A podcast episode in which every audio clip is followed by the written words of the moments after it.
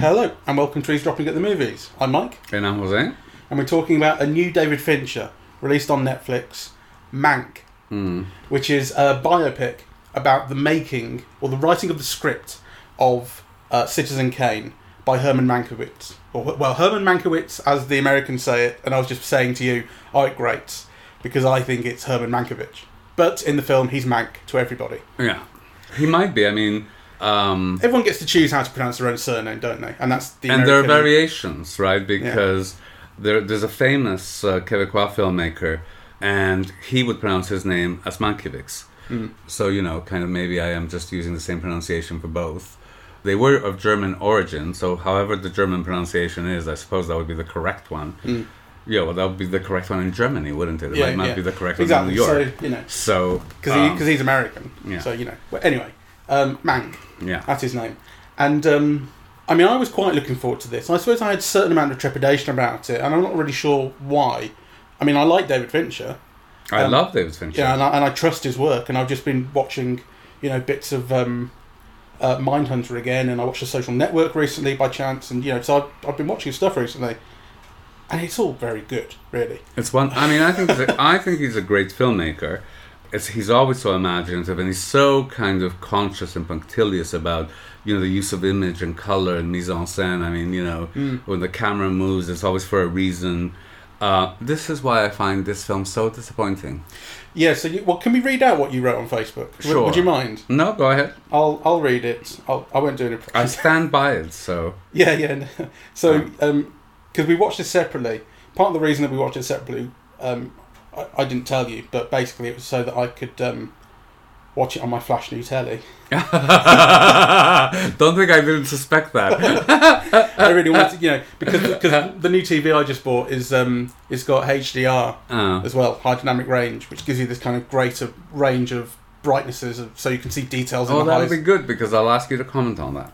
so you can see these details in the in the brights and darks, um, which I think the film uses very well, and it looked wonderful. So I was I was I was glad of the opportunity to sit at home and kind of bask in that. Okay. So you're watching it on your own as well, and um, and then you wrote yesterday, quote Jose Arroyo.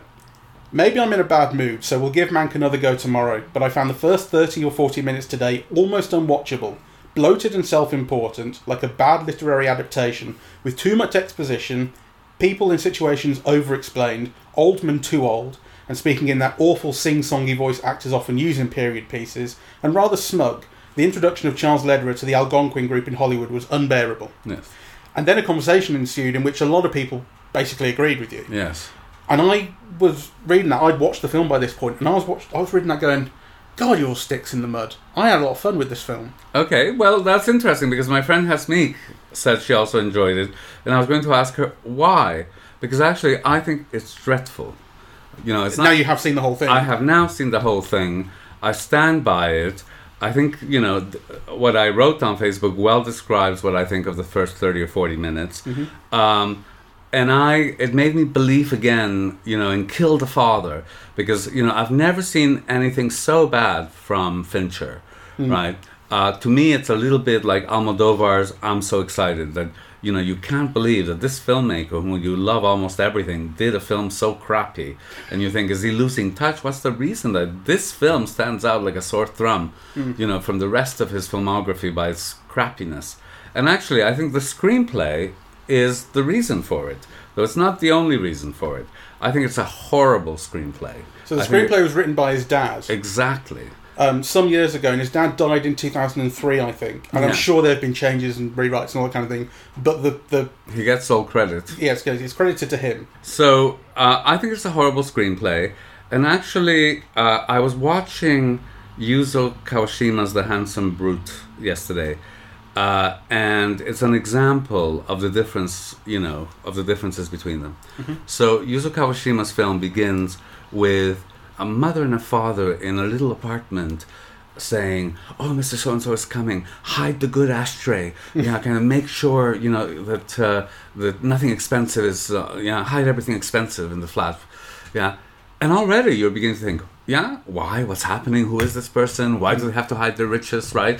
Yeah, kind of, and that's how it begins, Yeah. right? So you're already in the midst of something exciting and something unfolding, and yeah, there, you begin with drama, right? Mm-hmm. Whereas actually with Mank, you begin with all this horrible exposition, yeah, kind of. Oh, here's so and so, you know, ha ha ha, right? And you're you're either meant to recognize the names, or in case you don't recognize the names, they give you a line to describe who the person is. when he's being introduced to the Algonquin group. yeah, Mm. you know, um, I think it's just awful. Well, this kind of goes to a slightly different thing I had, which is not necessarily a problem I felt with the film, but just a kind of limitation, which is how wide do you think its reach will be? I mean, we, I, we spoke recently about the Small Axe film Lovers Rock, Yes, which I love. It's a where. I, I was suggesting, you know, as good as it is, the reach of it might be quite small, and actually that was the reason that it mostly impressed me because because it this thing which I felt had a kind of limited reach made it onto the BBC onto telly, you know. Do you think there's something similar here where, uh, although it didn't play to you in the way you know you would have liked, you recognise the people and, and all that kind of thing, you know the stories, but beyond that, if if you're not someone who comes to it with any particular knowledge about Kane, about the history, anything like that, or or any particular interest in Hollywood, would it get you interested? Would Well, it teach you anything? I mean, we don't know that, right? I mean, my friend Hasmeek liking it would suggest, you know, that it might reach people. So, so I think there's this assumption amongst film people like myself, you know, that you need to know all this stuff for it to be entertaining. But you know, then my friend Hasmeek who doesn't have a back, I mean, she's a cinephile, but she doesn't have a background in film. You know, she liked it. So maybe actually, the more you know, the worse it is because you keep finding faults. you know. Yeah. So I mean, that's an impossible thing to say, right? Uh, I suspect, you know, and then you can convince me otherwise, but I don't see this film really working at all, right? Kind of, I don't understand even what its focus is. You know, so on the one hand, it's about you know writing the screenplay for uh, um, Citizen Kane. Citizen Kane, but it's not really about that, is it? It's also about Upton Sinclair's election. Uh, Election attempt. election attempt. Um, I don't know what the whole thing with Hearst and Marion Davies is there to evoke. You know, I mean, it's a nice story. Everybody, you know, who knows the story likes it. Uh, you know, kind of it describes it in a way quite well. You know, but that's not the drama of the film either. So there are all these long side things that, you know, in some ways don't really matter to the story, right? You know, because uh, if the story's about the writing and him getting credit, you know, then actually, what does it matter? You know, that all these people, you know, tried to stop the film. Or indeed, because the film stops where it does, then you actually don't see the drama, which is that, you know, basically he lost his career as a result of getting the credit for this film, yeah? Right. It was very difficult for him to get a job afterwards. So that could have been the drama of the film, and then the the presence of L.B. Mayer and Irving Thalberg and mm. you know Randolph Hearst. That would make sense then, yeah, if they would be the active blockers or the the the the, the the people involved in the destruction of this man. But actually, that's not the drama of this film. No, I mean, I would So- say even coming so to what the is film, the drama? I would say that coming to the film with the assumption that it's going to be about the um, the fight for credit on Citizen Kane is incorrect. I mean, that's that comes in about five minutes from the end, and although the film ends on it, I think that's really shonky that it just it kind of shows up and there's this discussion. Mank, although he has previously signed away the credit to the Mercury Theatre, now he says, "No, I want the credit for this. Put, I want to be credited as a screenwriter." And this fight ensues between he and Orson Welles. But Orson Welles has hardly been in the film up until that point. And in fact, when you have seen him, you've heard him on the phone, you've seen him once or twice, they've basically been in cahoots. Like they've been on the same side, on the same mm. page, going, "We're going to make this film," and it's other people who are kind of saying, "Oh no, you, it's too, it's wrong, or it's too long, or you haven't done it right, whatever." Mm. They're on the same page, so that works very badly, and I don't, and that's not what the film is about. I, I- so I think it's a bad way to end it. I think what the film is about is about the kind of machinations of power. It's essentially so the structure of the film is in the present day, which is 1940. Um, is it 1940, 1939? Uh, it would be about 1940, yeah. Yeah. So uh, Mank has had this car accident. He's broken his leg. He's in bed, and he's got this secretary who he's giving dictation to, and he's got this sixty days to write the screenplay, basically, or write the first draft for Orson Welles. And so he's out in the ranch, supposedly drying out and what have you. He's an alcoholic by this point. point, and he's given this dictation. And she very quickly works out this is about William Randolph Hearst. Like anyone in the Western world will know this is William Randolph Hearst. So recognisable that this is who Kane's meant to be and then he starts going into these flashbacks and you know it comes up on screen int LB Mayer Studios flashback 1930 whatever. Um, which I, I imagine you probably hated. I thought it was kind of fun. Once it establishes that, it keeps switching between the 1930s, which play out in chronological order, and the present day. Yeah. These two kind of parallel timelines. And what it's ultimately saying is all this stuff that you see in flashback is why the script is what it is today, and more importantly, why Mank is who he is, and why he's the only person who could write this. That's what it's saying, right? This is his experience with Ri- William Randolph Hearst. This is his experience in the movie business. This is his experience with the powerful, you know, uh, particularly with um, L.B. Mayer. Well, but you see, that's already all wrong to begin with, because actually it erases cinema, right? It erases Orson Welles' contributions, Yeah. right? Uh, completely, right? Uh, which has to be wrong, right? There's, there's a great tweet. I think this is the time to bring this up that I saw a few days ago before the film came out from uh, James Urbaniak, who is a critic in America, I think. Um, oh no, he's a writer. Anyway, and he wrote on Twitter: "Is it true that Mank begins with Peter Falk reading Pauline Kael's Raising Kane to his grandson? Raising Kane. Well, you you can maybe talk about Raising Kane. Well, I mean, you know, kind of that's the argument, really, and that uh, which has been disproved, you know, and which actually I think maybe two nasty things has been said about Pauline Kael that she she plagiarized somebody's thesis and it was all wrong to begin with, you know, and so on, right? Because uh, Pauline Kael's argument basically was that Orson Welles was a credit hog, and that in fact, kind of, you know, the responsibility for the greatness of Kane kind of lay in Joseph Mankiewicz's uh, screenplay. Herman. And Herman Mankiewicz's screenplay, and that that hadn't been uh, highlighted sufficiently. So that was her project about raising Kane, yeah, right? Um, but that has been disproven, right? yeah, that's pretty, been pretty roundly discredited Exactly. in the last fifty years. But that still seems to be the argument of this film. It Yeah. very much seems to be that. And also, the the question I have is, although it makes a kind of very compelling case for if you try and detach it from actual reality just for a moment in your head and say, okay, well, let's just think it's about characters. So let's assume this character is, you know, has all this background and um, was the perfect person to write it for all these reasons. Um, you go, okay, but he is still like half the equation, right? You still need Orson Welles, who's the filmmaker, to actually do it. And the film isn't suggesting that um, Mankiewicz jumped on Orson Welles with this surprise screenplay about William Randolph Hearst because right at the start, I think, right when they're on the phone, and I think it's in the trailer even, Orson Welles says to him, um, "Are you ready to go uh, harpoon the white whale?" And um, Mank says, "Call me Ahab." So clearly, they they are both. You know, this is it's about William Randolph Hearst. He is the white whale they're talking about, and that's what they are. I think. I think that's the the the But if that's that if that's the case, then I actually think the film fails as well. Because actually, William Randolph Hearst is not given that kind of attention in the film. He's not given that kind of power. You don't see, Mm. you know, the damage that he actually did do to American democracy. Right? He supported the fascists. So you know, you could have made all of that more dramatic, more vivid, more urgent, Mm-hmm. right? Instead of dissipating, dissipating it all amongst L.B. Mayer and you know Irving Thalberg and you know all the stuff. Well, stuff. maybe the white So- whale is then a bigger. Uh, maybe the white whale is bigger than that. Then maybe the white whale is the structure that I was talking about, the power structure in Hollywood that gets to kind of write these dreams, the dream factory that at the same time is going towards its workers and saying, please, please, on bended knee, take half your wages for the next eight weeks because we can't possibly function. But the thing is, those are all different stories. So I mean, you know, th- those are all kind of, in a way, I don't know if historical facts, but they're historical incidents, let's say, right? Mm.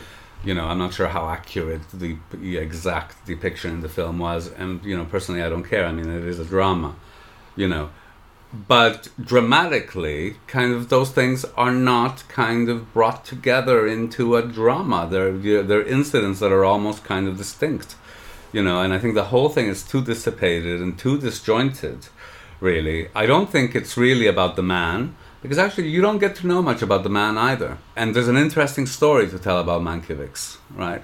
You know kind of what made him into this alcoholic? What made him into a compulsive gamer? Uh, uh, uh, you know why did poor sarah continue to love him all the time? You know this is he's an interesting man. I don't think all those things are brought forth you know? And actually what you see and this is you know we should have another discussion about Gary Oldman because you know to me I think the film also fails because of him right you know I think he is a very good actor but to me he's not a star he never brings you in and actually you need somebody extremely charismatic you know to kind of convey a character like this and he doesn't have it you know to me he's not charismatic uh, he's dull, really. I liked him a lot. I did. No. I, I, the thing is, the film is cliche upon cliche.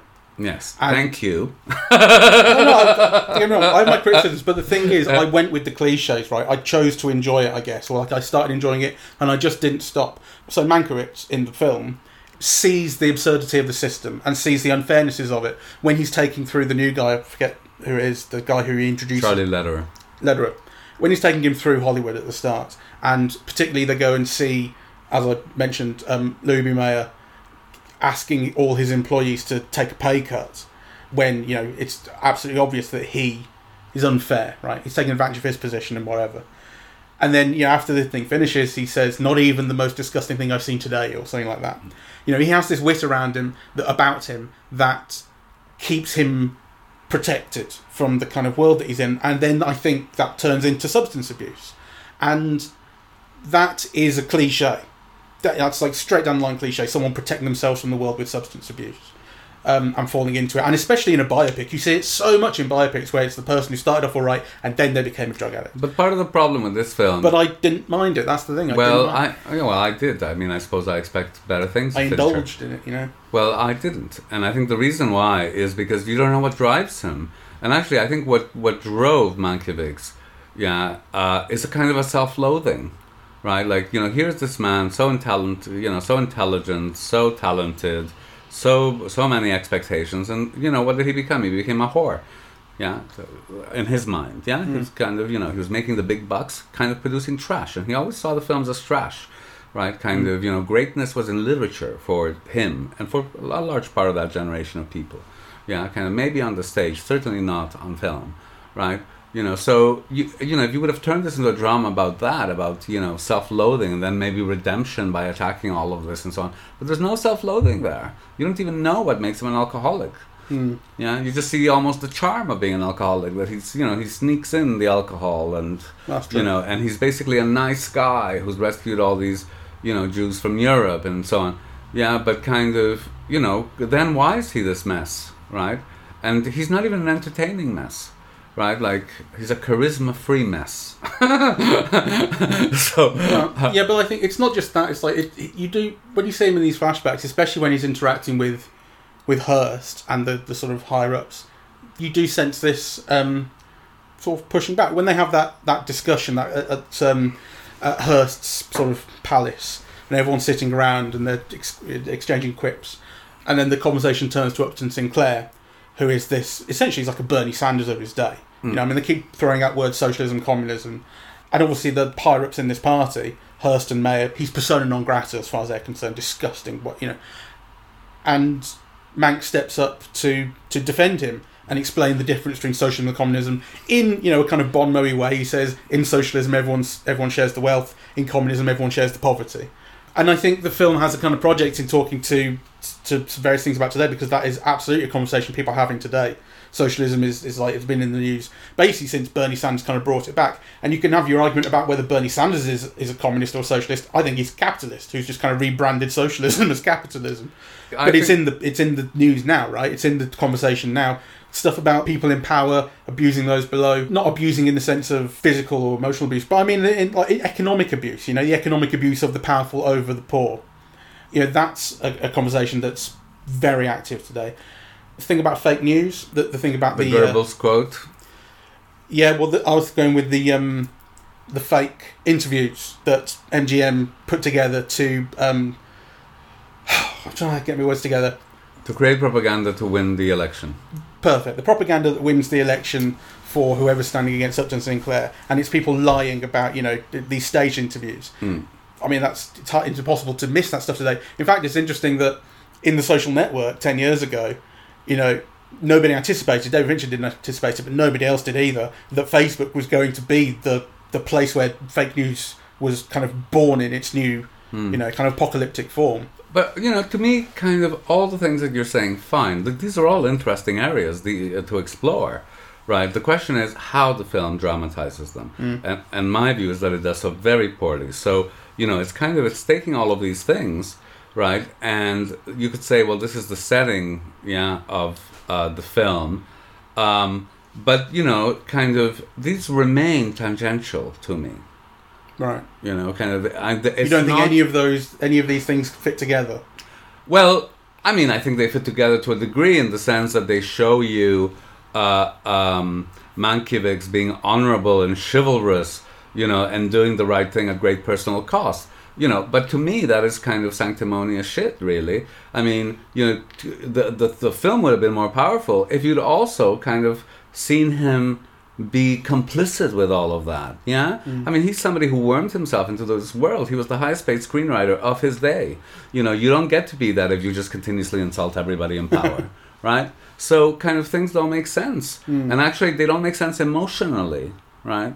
To have like a declining alcoholic kind of be the voice of reason without seeing him struggling with his own demons you know mm. is a major dramatic lack. I mean you know the, the source of drama is that conflict right? And actually you never examine his own interiority.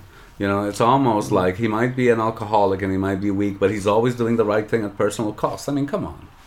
No, I think Who's that's like true. that? I, I, the, the film doesn't go to great pains to do that, and I, I think there are places I can read into it, but it's it doesn't seem like it's as uh, central to the film as it should be. Hmm. Um, essential to, or it doesn't feel like the film wants it to be as important as it is. It doesn't matter to the film really very much. Um, I thought it was kind of interesting the scene where he he's been shown the fake newsreels, the fake interviews, um, and he goes and he and he immediately realizes this is going to cost Upton Sinclair the election and it's wrong, and he goes to Irving Thalberg to to uh, uh, confront him about them, and they have this discussion, and then um, Irving Thalberg says something like, "You might make a difference if you'd ever given it the office." something Uh, like that, right? Basically saying you, you you know you talk the talk, but you don't actually do anything. Well, I think the argument there is that he's so sneery and sarcastic and so on that he's never tested himself as an artist. Yeah, Is that what you think it is? I thought that's what it was about. You know, so so Irving Thalberg was saying, "I come here, I go to the mat for things I believe in, I fight for what I believe in, Mm. yeah, and so on." Whereas actually, you just keep an ironic distance on everything. You never have to put yourself on the line. Yeah, well, I think we're saying the same thing there. Yeah, um, and because then that that was interesting to me that he then is spoken of by his nurse, who he saved from Germany, as having saved this whole town of hundred people from Germany. I don't know. That doesn't sound like it can be that true, but I know that people were sponsoring. I'm not sure if if that is true or not, but certainly other people were doing that. I, I know that Ben Hecht did that. No, I read that he was, but this Okay. thing about hundred people in this one town, I'm not sure that specifically. That sounds like a bit of a Mm, could be though. could be, but certainly he was sponsoring people to escape Sure. uh, Nazi Germany. yes. Um, so that then is this link, which the film doesn't point up at all, between he's been told this in this in this flashback, you don't do anything, and then later you see, oh, he has done something very recently. Uh, but that's th- those are two different things. You, they're not comparable because, for example, you know, if you're a man of conscience, and actually it doesn't cost you much to save hundred people, you know, you could save hundred people without necessarily kind of you know testing yourself or putting anything about yourself on the line, right? Like I don't know. Let's say if you're a billionaire, you know, and it costs like fifty thousand dollars to save, you know, a village in Bangladesh. Well, I know, what you mean, but not everyone does that. Billionaires don't tend to do that. no, but also it's a different question if it doesn't cost you much. You know, if you don't have, if you risk your life to save that village, that's one thing. You know, if you give them some what is to you pocket change to save that village, it's a different thing altogether. Now, I appreciate that. I mean, you know, I don't want to minimize that. It still saves people's lives, but I think that's not what the film is talking about. And so you can't talk about it in those ways. When uh, Thalberg says you never put yourself on the line, you're always kind of at a one remove. You know, yeah, I think, uh, um, you know, those are different things. yeah, maybe. I thought I felt a connection between those things. Um, Well, you know, um, I think it would have the film would have been interesting if it would have explored that connection. sure. You know, so you know, saving a hundred people in this village in Europe, you know, and then kind of treating your wife like shit for forty years or whatever. yeah, like kind of you know, how does the moral, you know, kind of dimension of all of that, or the ethical dimension of that, kind of get ironed out, or does it? But the film never involves itself in any of those difficulties No. you know so um I, I i mean i didn't like it i didn't like the acting i didn't like the tone the only person in the film that i thought came across very well is amanda seyfried I thought she Yeah. was great. she's great she looks beautiful she's alive at every moment you know she brings the film to life whenever she's there I disagree with you about the black and white. I think it was a mistake to film this particular work in black and white. Uh, you know, when you think of Los Angeles in the 1930s, you know, you think of palm trees and sunlight and the land of milk and honey, you know, and kind of yeah, those particular color. I mean, you you you know, yeah, you want to see all of that, uh, and then kind of you could bring in the corruption and all of that, like you know, something like Chinatown does or whatever. But I think uh, you know, black and white has particular effects that I think kind of don't do any service to the film. Um, I rather like the pastiche of it, and you know, I thought there was a kind of visual wit um, to some of it. I mean, there's the thing about the cigarette burns that actually Fincher did back in Fight Club, um, and they pop up here, and, and they're used for a specific joke early on. That you know, they met, they say, they say cigarette burns, and then they show up, something like that. And the film had an energy that I really liked, especially early on. With I think I you're going to disagree with this, and I, I, can I already do. I can hear you. I, can, I can hear you going. Oh, right. exactly. Um, I I think some of those early conversations had a screwball energy that I really. I think they were attempting it. I thought they achieved it. Ah. I, people always were there with the with exactly the right line, and they didn't have they, they didn't. There were no pauses. It was line, line, line, line, line, and every one of them was funny. They, they were all famous lines, you know, from the period that uh, you know uh, those people had actually uttered, and uh, you know, I, I hated their use. I hated the way that they were spoken. You know, it's uh, it's also an appealing an appeal to people in the know. You know that you understand where the telegram comes Kem comes in. You know, They weren't all so- famous lines. What- This, I'm talking also about the scene where they pitch the kind of stupid horror movie to um, uh, I forget the And Letter takes over and is given. Selznick, was do- Yeah, pitch it to Selznick. yeah. So those aren't famous lines. Like they're, they're that's no, the those, thing they're that, all that coming up with. isn't. Um, The, I'm also talking about the scene that I mentioned at Hearst's Manor, where they're all talking about politics and so on. And again, like lines just buzz around the room. They jump and jump. tut, a, and- a lot, a lot of them are. I mean, I, you know, my memory's very bad, but a lot of them are famous lines. Mm. Yeah, they're lines that you've read. Yeah, kind of in histories about these people, Right. uh, and that they're redeployed kind of very selectively, and they are spoken like they are. Yeah, like you know. Um, so uh, I really disagree with you about the energy. I think this film is leaden. It's completely leaden, actually. It has a particular kind of smugness, you know, that I don't associate with Finch. Actually, um, you know, everything is too neat, everything is too pat, and there's a superior attitude, yeah, to the material, really. Um, you know, kind of Mank always knows. Yeah, he's always kind of perfect. He always does the right thing. Um, so I know what you mean about that. I I pretty much agree with that. Um, although he doesn't do the right thing when he takes the bullets off. Um, what's his name? that's because he didn't know better. He tried to do the right thing. He yeah, thought he'd done but the right the thing. second he did that, I thought you need to insist on getting the gun. Well, I thought I thought the same, you know. Uh, but and, again, and he's a screenwriter. He should know that there's going to be a twist.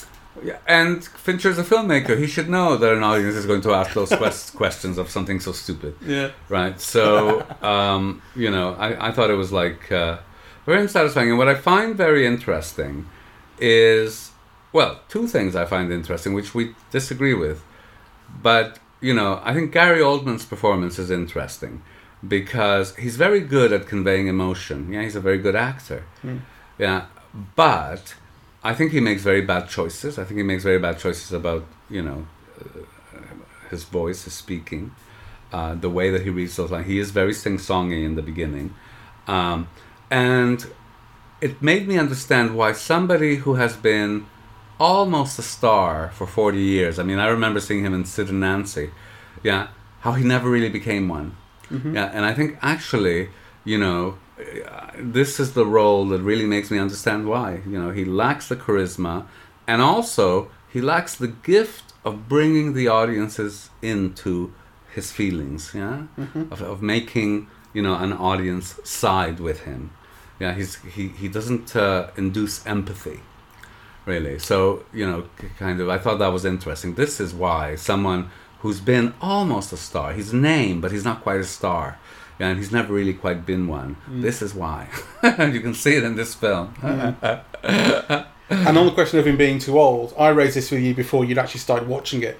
I kind of said out of the blue, do you think he's too old to play Mank? Because he's some 15 years older than the real Mankiewicz was, and then you go to ten years before that in the 1930s, and he's really too old then. Yeah.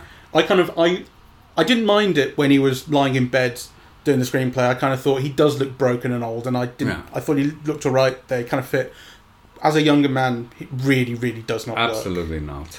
Um, Um, I mean, I felt the thing that we felt in The Irishman, where you know you've, you got these men who are playing people in their early thirties, maybe, and they're trying to kick people in the streets, and you're going, "But you're 70, and I can see it in how you're moving." yeah. Felt it here. And also, you know, one of the things that I really um, that, well, I disliked it, and it is a mistake, is this misunderstanding of the role of the screenwriter in Hollywood. So at the very beginning, when he's introduced to LB Mayer, yeah, when Marion Davies is being burned at the stake or something, it's basically signaled that screenwriters aren't very important, right? Like hmm. LB Mayer doesn't remember who he is. But then the film then treats him as he is this major figure in the Hollywood firmament. And even though he might have been one of the highest paid screenwriters of his time, yeah, screenwriters never held that position. Yeah. You know, Well, actually, that's what that's what um, uh, Pauline Kael was kind of trying to address in Raising Kane, wasn't it? Really. well, like yeah, screenwriters had never been in this class of person that had the you know they they weren't part of the auteur theory. yeah. You know. Well, and for good reasons, you know. So, um, you, you know, though she always had a thing where you could detect a Jules Furthman film and so on, which you can, right? You know, but it's one thing to see how, as an art form, film is a collaborative medium. There's no question about that, right? Um, but also in terms of a power structure and who has the power to get things made and get things done. Yeah, kind of, you know, the writer in Hollywood has never had a very high position. So, you know, for someone who's relatively insignificant to be addressing William Randolph Hearst, I mean, one thing to address Irving Thalberg or LB Mayer in that way, which I also think he wouldn't have, you know, but then to address William Randolph Hearst, who LB Mayer was licking his ass because he was so powerful, right? I mean, it just doesn't make any sense at all, you know. So, uh, It's quite a fantasy, really. well, it's a fantasy, but also, I, I think I hate it because it somehow um, wants us to buy into the idea that resistance or rebellion has no cost attached to it. Yeah, he does these things. He talks back, and that's good, right? Whereas actually, it would have been better had he talked back, and then you would see the consequences of the talking back, and then him continuing to do it nonetheless. That's Yeah. true. Uh, The most it's received with is a kind of oh, that's Mank. Yeah, You know, that's who he is. That's what he's like. He still gets a seat at the table. yeah. Yeah. Which you know, Yeah. uh, uh, Actually, I kind of felt Hearst was came across as quite humane in the film, and maybe that's part of it. That like he doesn't really, he, you know, he he has the ability to mete out punishment if he wants, and he doesn't. He also really appears to love um, Marion his wife. And actually, you don't see them together really, but I think you get from her that it's real. You know. yes, Um, and the way she speaks about him or behaves about him kind of communicates that it's not just a trophy wife thing. And maybe it's just something that Charles Dance brings to it as well. And maybe it's the fact that Hearst hardly speaks, Yeah. especially in the scene where Mank is drunk and walking around the dinner table and kind of essentially writing the you know, the idea for Citizen Kane, pitching Citizen Kane sort of drunkenly. Um, Hearst just takes it. To, you know, you're not kicking him out. Just takes it. He actually comes across as an all right guy. Well, I mean, again, you know, had the film been about him, I would I would actually love to see about a film about uh, uh, them starring uh, Dance and uh, Amanda Seyfried. I think they were both kind of marvelous, uh, but it's not. It's about Mankiewicz, and none of it is explored. You know, I mean.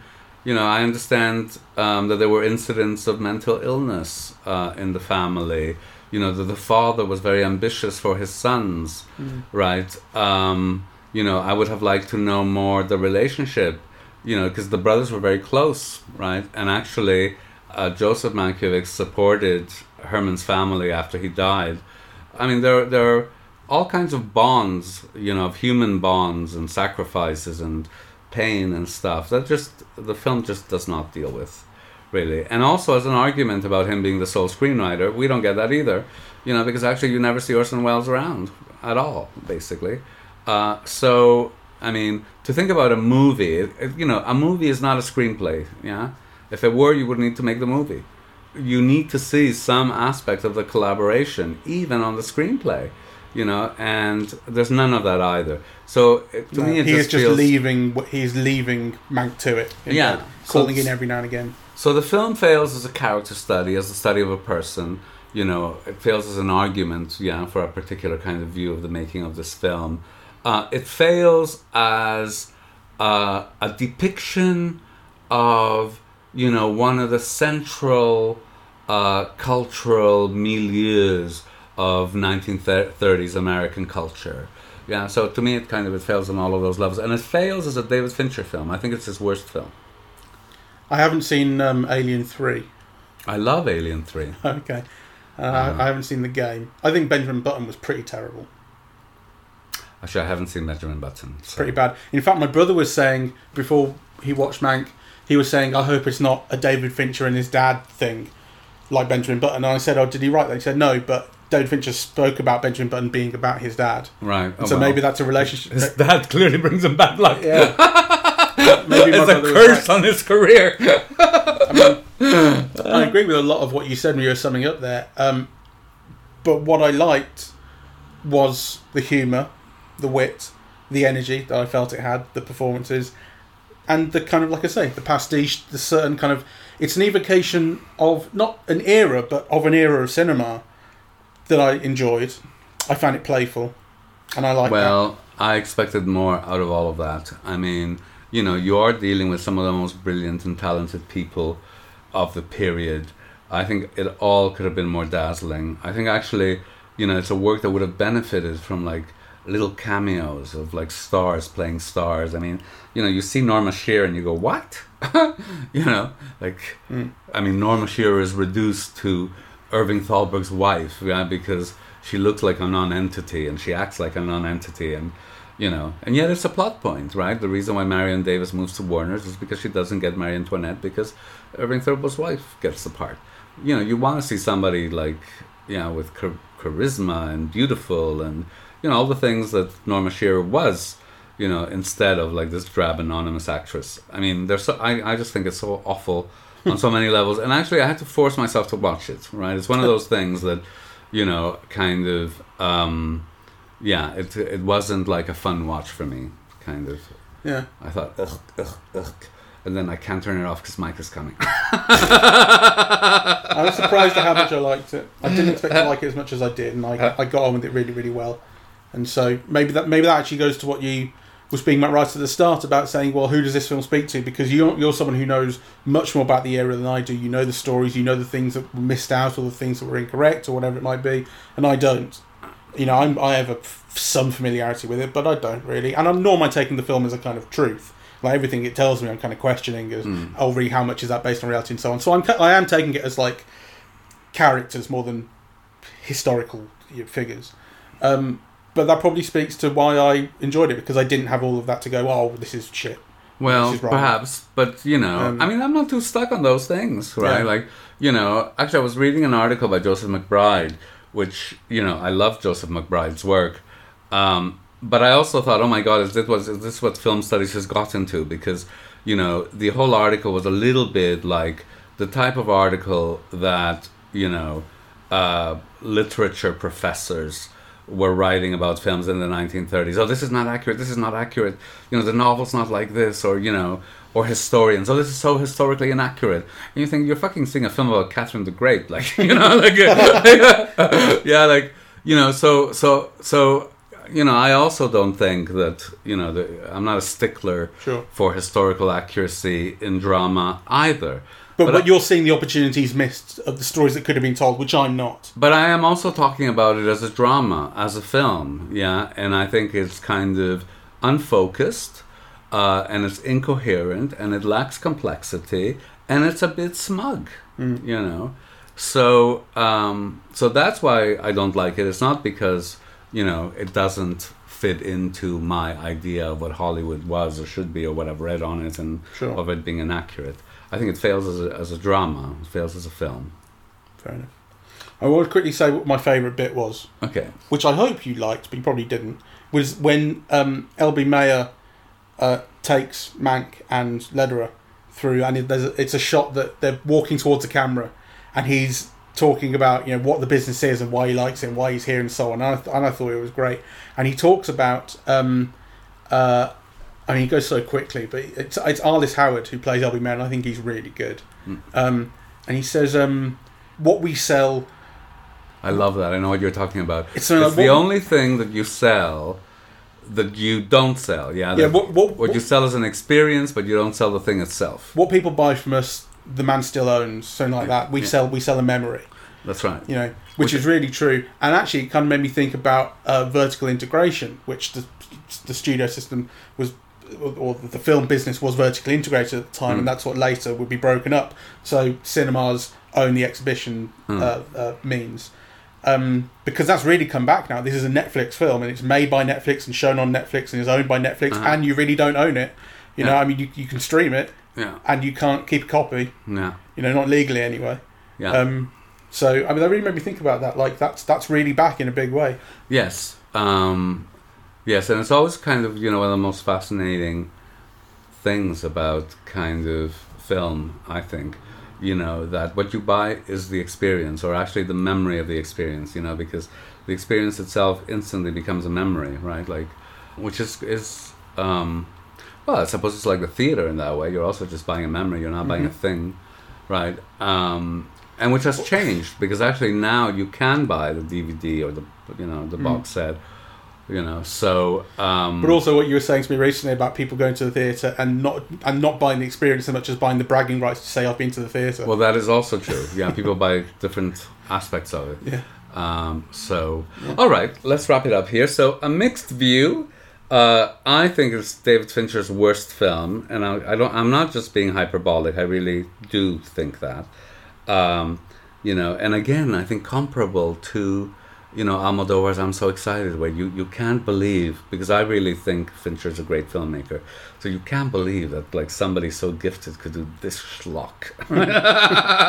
so that's that's my rating, and yours, Mike. Uh, mine is I um, understand every criticism you've made and agree with many of them, and I saw many of them while I was watching myself, and um, I was enjoying too much the wit and the style to to let it get to me. Right. Okay. so so so a mixed view. So I suppose kind of see it if you can. It is on on on Netflix, uh, and uh, easy to see. So uh, thank you very much for listening. We are eavesdropping at the movies, and we are on. Apple Podcasts, uh, Google Podcasts, Spotify, SoundCloud, and YouTube. On social media, we're on Facebook and Twitter, Hmm. and the website is eavesdroppingatthemovies.com. Thank you. Bye bye.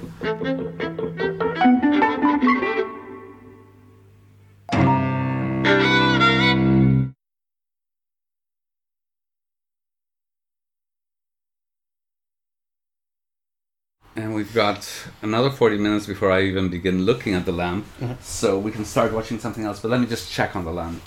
I was thinking about the um, Orson Welles interview on Parkinson from '74 as well, which was interesting, where he um, he talked about his daughter had bought a load of books about kind of classic Hollywood era, golden age of Hollywood, and he says, you know, presumably looking for some vain mention of her father, and he says, you know, I took to reading these books myself, and I started to realise that when you take out the amount of fun I had in that city, in that town, actually it hurt so many people and broke so many people and did so much damage that actually yeah he said I, I think he said um he said that the story of that town is dirty and its record is bad Well, maybe.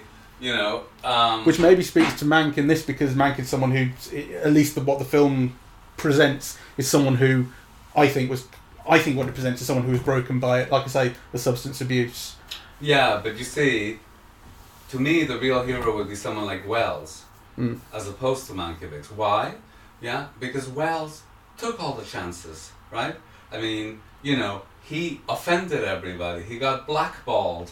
Yeah, Mm. he invested his own money into things. He had to go work in Europe, right, because of the House of Un-American Activities, Hmm. right? Like he put himself on the line constantly, right? hmm Yeah, and suffered for it. Yeah, I mean, basically, you know, he lived in Spain for ten years, then he had to move to Italy. Then, you know, he only returned to America in the '60s, right? Kind of, yeah. And you know, he kept investing his own money.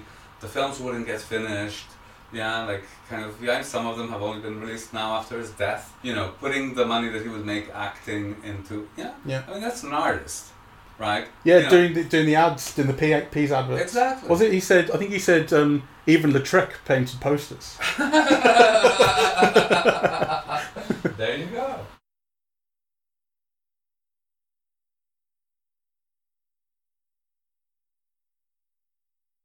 Okay, give me my coffee.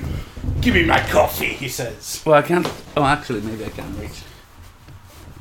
Oh, I, I thought you. Oh, you were talking to me. I thought you were just like saying to the air, like, No. "Give me my coffee." Sorry.